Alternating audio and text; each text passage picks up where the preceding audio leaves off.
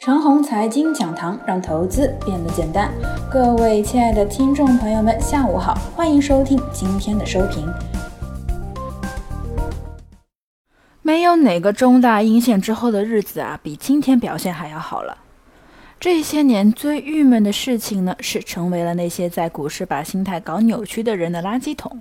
我啊，作为多头，在连涨十一天之际呢，不曾有人说过什么。可是呢，市场只要一跌个两三天呢，躲在暗处的人立刻就出来谩骂和吐槽了。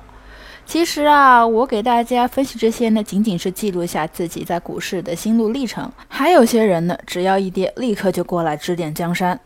我说啊，在股市你才混了几年呢？宏观研究、政策导向、行业研究、个股精选、实战系统和心法等等，都没摸到一些门道呢。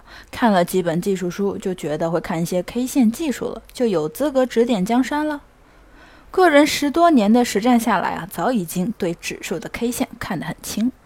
好了，言归正传，大半年来啊，没有哪一个中大阴线之后的日子比今天表现还要好了。创指、中小板指数、中证五百指数、深成指基本实现了反包，沪深三百指数、上证五十、沪指实现半包，指数表现呢已经很不错了。如果你说今日无量，你自己纠结去吧。成交量呢不是万能的，重挫之后的指数首日反击可以有量，也可以无量。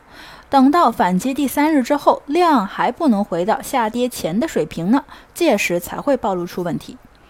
反击的模式上啊，今日选择了最佳模式。大阴重挫之后呢，如果想要救市，有两个办法：一则权重主打，指数啊先搞回来再说；二则个股全面复苏，把市场热度干起来。一般来说呢，前者容易，但是效果不好。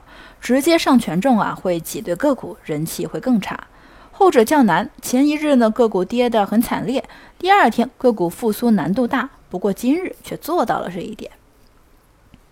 主流资金呢，今日未着急动用权重，只是象征性的选择了几个银行股顶一顶，主要精力呢放在这几个区域。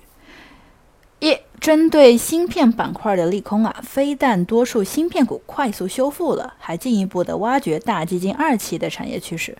大基金二期的主要方向应该是芯片上游技术和材料，比如光刻机和光刻胶。二，针对昨日重挫的传媒娱乐，干脆也不去打击投机了，毕竟年底了，搞狠了谁都受不了。从而啊，游戏、传媒等今日直接起来了。三，最近跟跌的科技股群体，如软件、五 G、计算机设备、云服务等，毕竟啊没有跌多少，所以呢只进行了技术修复。四，针对主板传统区域的科技相关股啊，主力动作较大，例如锂电、有色金属。普通元器件，甚至呢还包括了军工板块。当你把锂电、基础金属股、普通元器件、军工板块放在一起看的时候，会想到什么呢？这一些群体的特点呢是隶属于主板，股性不佳，眼前位置不高，与科技呢有一定的关联。锂电、基础金属和普通元器件呢，可以理解为科技上游的普通资源。它们呢，科技属性不高，没有很强的技术壁垒，一般呢不能景气穿越，只能啊跟随科技周期的景气度上波动。曾经锂电涨，而江铜和云铜代表的基础金属未必涨，而今日双剑合璧，这个神奇的一面，大家怎么看呢？如果是重工业周期啊，其景气度呢可以通过煤炭、钢铁的需求和用电数据来判断。如果是电子工业周期呢？判断标准则是金属和普通元器件的需求数据。金属和普通元器件的股价启动，可能意味着宏观方面呢，电子工业周期的加速复苏。二零一六年到二零一七年的煤钢股涨幅大于有色金属呢，主要就是因为当时是地产周期，需求呢集中在煤与钢，而不是有色。到了现在啊，钢煤是绝对不能碰的。因为现在是电子工业和信息周期，电子工业周期啊不太需要煤钢，可能呢会需要一些金属。